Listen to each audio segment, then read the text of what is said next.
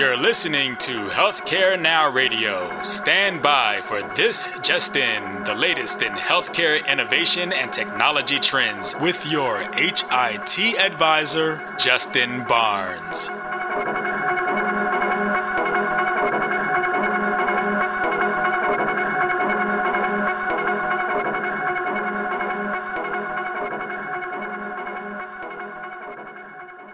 Thank you for joining me today on This Just In Radio. I had an amazing time this year at the HIMSS annual conference as we aired This Just In Radio live from the show floor. Our fourth year in a row, and thankfully, they always get better. Thank you very much to all of my amazing guests that came by to share their time and thought leadership. Many thanks to the show sponsor, Lenovo Health, and certainly many thanks to Roberta Mullins and the Healthcare Now Radio team for producing this show. We've compiled all of the guest interviews to share with you in this broadcast, but look for many more in the coming weeks. You'll also find these interviews on our archive channels. Just check in at thisjustinradio.com. We hope you enjoy these HIMSS 18 recordings as they are all in their true environment with 40,000 healthcare and health IT leaders all around us. As this year, we place our studio right in the middle of all the action. And you'll be able to hear the energy and hopefully feel it as well. Enjoy. I appreciate you being here. So Genevieve Morris, Principal Deputy News for Health IT. ONC, and I guess HHS. I always say ONC, HHS, but okay. Either way. So, thank you. First of all, thank you very much for joining the think tank this morning, um, being live on air with us here. So I guess maybe um, a very similar talk. You gave your talk this morning was fantastic, and I know that you've lost your voice a little bit. You're getting it back. I was warned a couple days ago, I think by Jamie, Dr. Jamie Skipper, said uh, that your voice was was a little under the weather. I at least don't sound like Marge Simpson anymore, so that's that's a plus. But, you know. Right. So what did happen really quick? Uh, I had a little bit of a vocal cord injury. Okay. So I'm slowly recovering. You're from your American Idol tour? yeah, yeah. Excellent.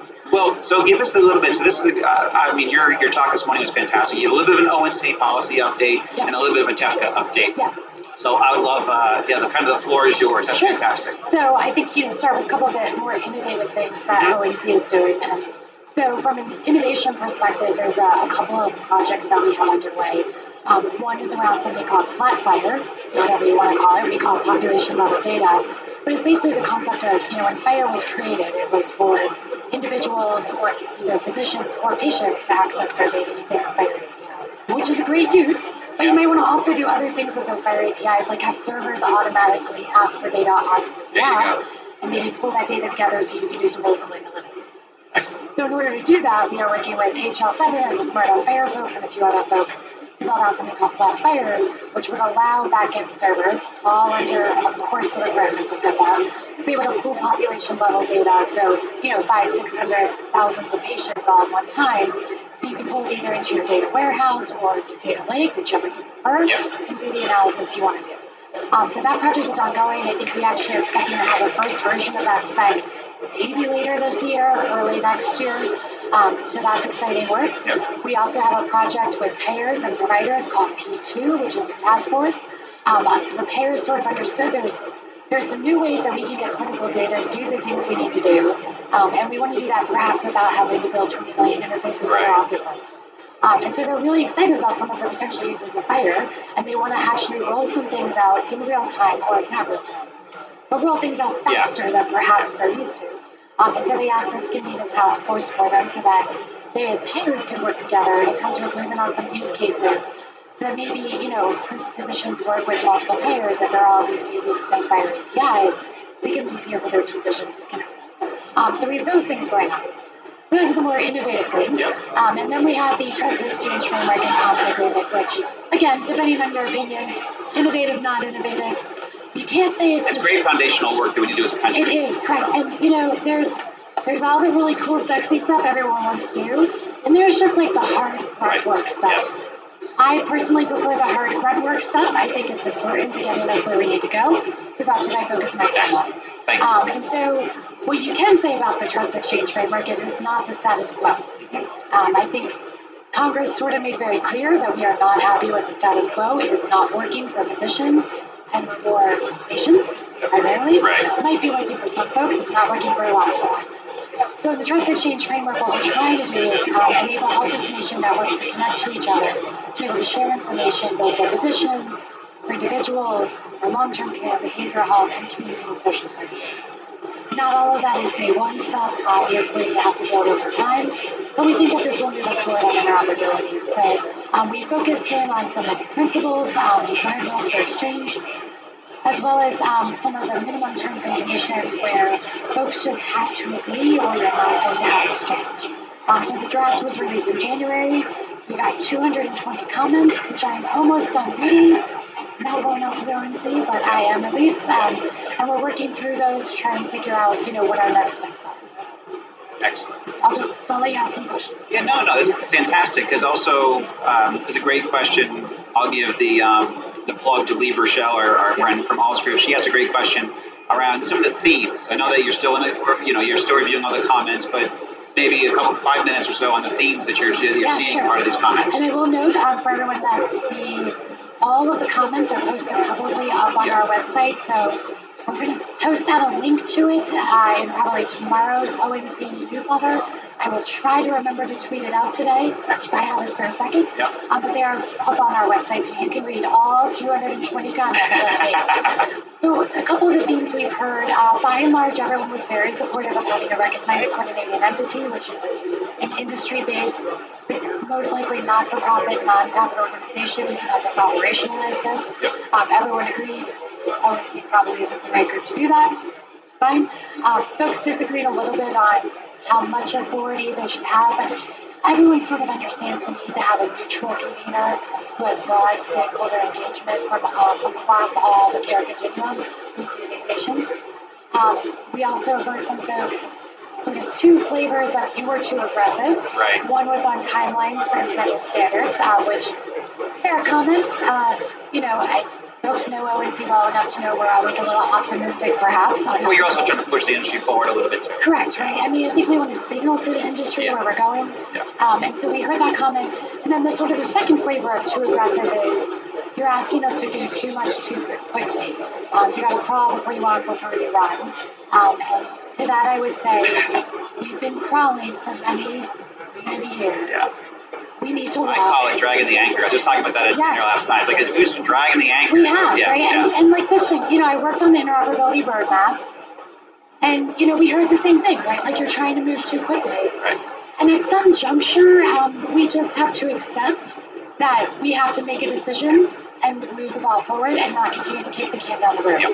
Because it's never going to come, right? So we want to, you know, we want to move past the status quo. We want to be reasonable, but we also want to stretch. Um, and so, you know, we want to try and work with folks to figure out what some of that happy middle ground will be. Guaranteed, 50% of people will be unhappy with both. So we heard those comments, and then we did also hear a lot of, you know, move standards over to implementation guides. Very fair comments. Standards change rapidly. And again, that's finding the right balance between what you put in an implementation guide versus what you put in an agreement. Right. So, you know, we're working through things like identity grouping levels. You know, does that go in an implementation guide? Does that go in an agreement? You know, there's you know, some gray areas that we really have to think through carefully. But overall, I think folks agree with um, the world we're trying to create and with our goals. It is really easy to agree with goals. and hard to agree with how you get to it. Very true. That's welcome to Capitol Hill in, in a lot of ways. That's right. No, well, you guys are doing a great job. So, what, what interoperability advancements should we expect by doing some of this laborious, you know, this laborious work and and uh, the grunt work that we can do as a country? What should, what, what, what's the end result? What should we expect the next two or three years from some of this work? Hopefully, in the next two or three years, we'll have a, a couple of things. We uh, proposed this concept of a single on-ramp to interoperability in the trust and change framework.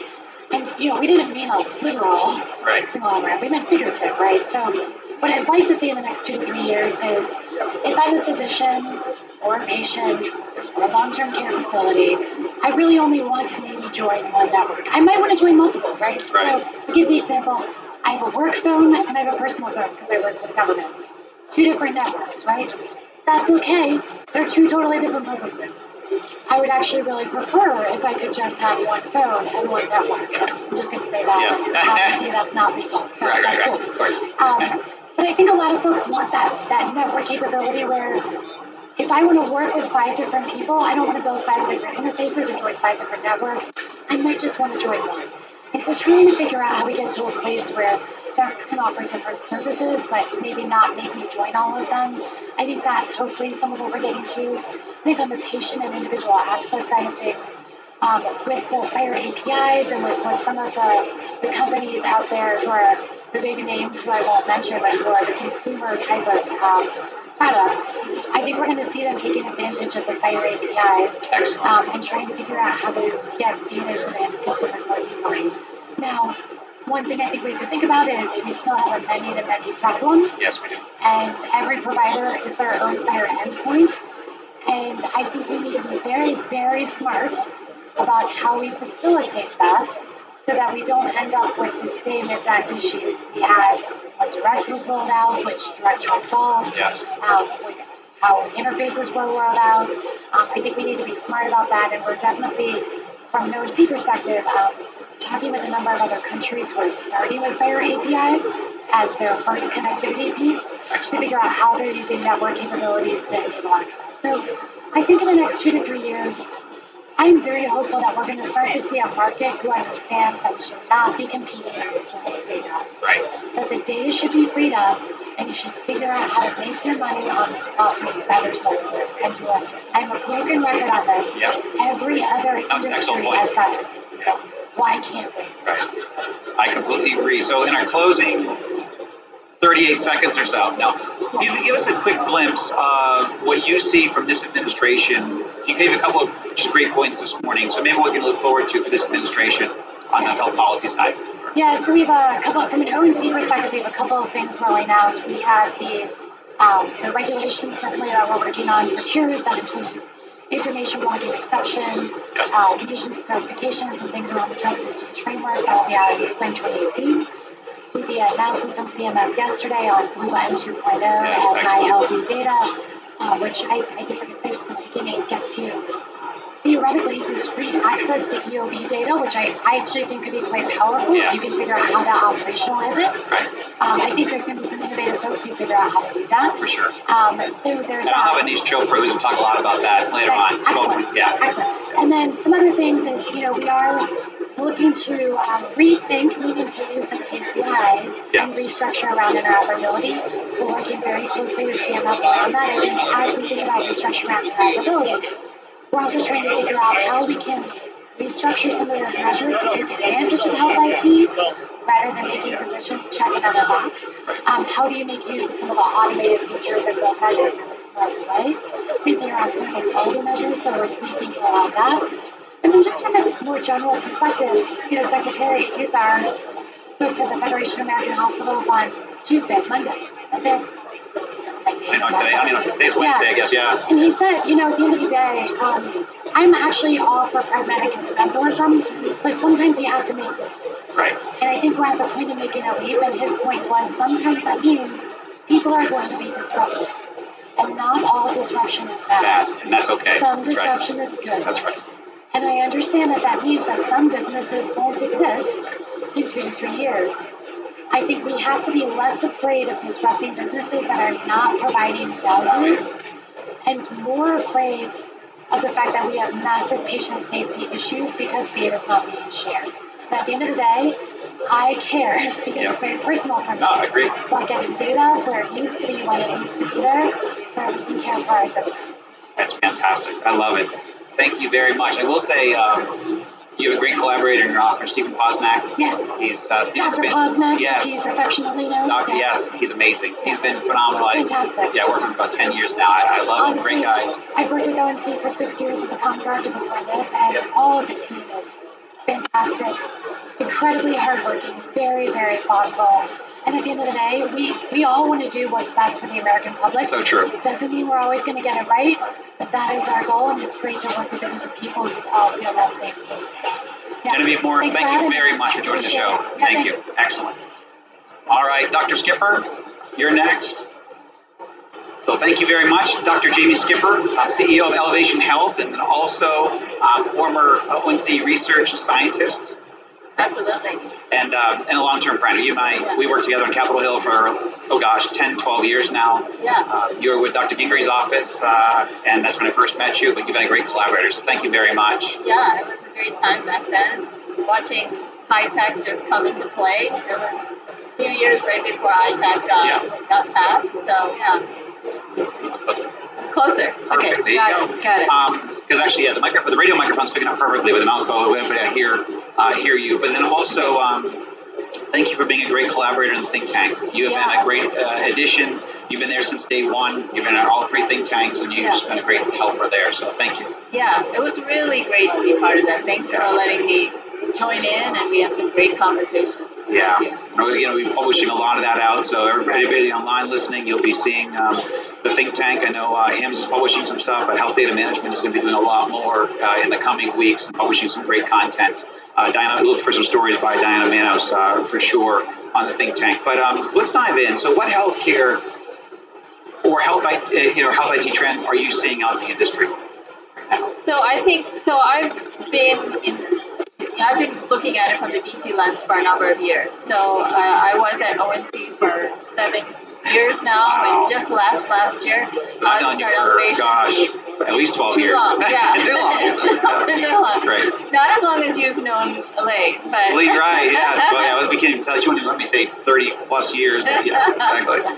yeah, but no. Um, so you know, I've been working at ONC for a number of years, listening to the trends from maybe my vantage point. So when you talk to different people about what they're seeing in the health I, health IT span, Sure, yeah. I mean, you know, there's so many things you can name, but from my point of view, so at ONC, I was um, really looking at how to build data infrastructure to liquidate data, of course, with the privacy controls and, and protecting data, but trying to get the data accessible for researchers to really look at the data and think about precision medicine and think about you know health outcomes, making sure that when I go to the doctor, I'm getting the best care, and that's not just based on altruistic motives. It has to be based on data. So how can we get the data out there? So back to your question about the um, the trends that I'm seeing. Yep. I think it's really exciting to see more data liquidity at least being talked about. Yes. Um, I think it's really nice I, you know, just walking in this amazing zoo of uh, 44,000 people and 1,200 exhibitors or whatever. Absolutely, absolutely. And I and I just am overwhelmed by how many people are in this together to try to figure this So out. And so we're still really are working on interoperability, and that's one of the trends that everyone is talking Thankfully, about. yes, thankfully. Yes, finally, right? I think the trust exchange framework is going to be really key. Um, I think just the nuts and bolts of getting the data out there and really listening to a lot of folks. Even the other day, um, you know, from Google, Eric talking about using standards and getting geeky and talking about FHIR and SMART on FHIR was just, you know, it was just amazing. Eric Um, Schmidt, uh, founder or chairman of Google. Absolutely. Who you speak to. Yes. mhm. And um, then I think that it's really awesome to continue to see the patient voice grow and grow. And, uh, you know, it started a number of years ago just getting a, a real good home. I think uh, the patient centered outcome research folks really, really changed the game, especially in the research side, to make sure, uh, you know, being a researcher myself working at NIH, it was amazing to see PCORI come in and say, we're not going to fund you unless you have patients on your panels designing the research, making sure that the information that's coming out is actually meaningful to the people that it's going to be used for. So those are the trends that I'm seeing, data liquidity, uh, interoperability, and really putting that patient at the center. And what I'd love to see in the future is even more designing from the ground up, putting the patient in the front. So, what do you? That's fantastic. So, tell me, what, what, you know, what are the, some of the best practices um, or guidance you would give people to begin to deploy or, or move in that direction to, to jump into the opportunity there with best practices? we just talked about. Yeah, so you know, it, it's definitely a give and take. I was just talking to folks from Lenovo about you know the tension and and in terms of you know you you when you're when you're a small business and and now I am one now too. So you know, just started Elevation Health Consulting, being that startup. You're trying to feed your family. You're trying to pay bills. You know, and um, so trying to uh, get the sale out there, getting the clients. That, that's just fundamental to just staying alive. And so trying to get folks like that to be able to step back and say, when I designed from the beginning, right. why? Why am I designing this? What am I doing? There's a famous uh, speaker, Simon Sinek, that always tells folks to go Simon's back. amazing. He's amazing. He's amazing. I'll tell my audience right now, you you need to go check out Simon Sinek, and his couple of his videos are on YouTube. Absolutely. He always he says there's three things. There's the why, there's the how, and there's the what. And a lot of times folks especially you know in, in our field they're they've got the what and then they're trying to say how can i use the what for the how? And then they try to kind of layer in the why because they've got the stuff already designed. But if we can start with the why right. then we can so really address a lot of the things that we're dealing with. On the research side of things uh, I really love what PCORI is doing in terms of saying we're doing research for the patient. So let's ask the patient what we need to research, and we need to figure out how that data is going to be used. And how are the researchers that are going to ask those questions really get the data that matters to doing the research that matters to the patient? So that means how are we going to get data from the clinical space? How are we going to get the data from the payers? And then how are we going to get the data from the patients, the patient reported outcomes that are, you know, you, uh, Genevieve said earlier today uh, that 80% of care is done outside of the hospital. Yes, 80% on the ambulatory side, yeah. It's on the ambulatory yeah, side, which is your background, right? my background, yeah. Absolutely. I started in the acute, then I went to ambulatory. Um, yeah. You, you got a big background. Yeah, yeah, exactly. I'm not old, though. so, figuring out how to take all of this data, get access to that data, and then make sense of it, bringing it all into one place aggregating it, normalizing it, and then making it usable. But here's the key doing all of that in a way that's actually affordable because you know there's capabilities and then there's affordable capabilities and that's really the tension. Oh, that's excellent. So in a closing minute or so, what do you what else do you hope to see and, and um, achieve while at 18? Yeah, so um, one of the things that I really want to highlight, I'm, you know, if you haven't had the chance to check it out yet, is some of the things that the VA and DoD and NCI are doing um, on Elevation uh, Health Consulting's webpage, which is elevationhealthconsulting.com. You just, just launched it. The website's fantastic, by the way. Oh, thank you. I checked thank it out you. a couple days ago. Oh, wonderful, wonderful. And, you know, check it out, give feedback. So we just, along with the website, we released a blog with NCI talking about this program that came out of the moonshot called the Apollo program. It is spectacular. It's, it's exactly where we should be trying to go, where we're where they're taking not just genetic data, but proteomic data, and then making it available for developers to say, hey, we've got all of this data. Come take this data, try to figure out how to make this more usable and, and create apps and services that are going to make cancer care better. And so please come check out that blog and, and take advantage, if you're definitely a developer, to take advantage of those tools that NCI has put out.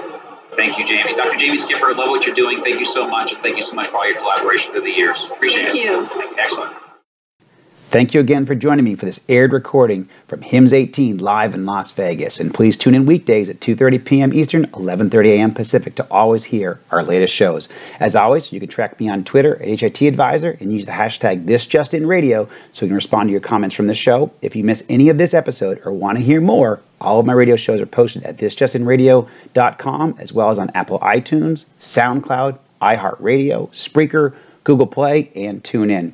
Also, check out the new website we've launched at justinbarnes.com. Thanks, everyone. Have a terrific week.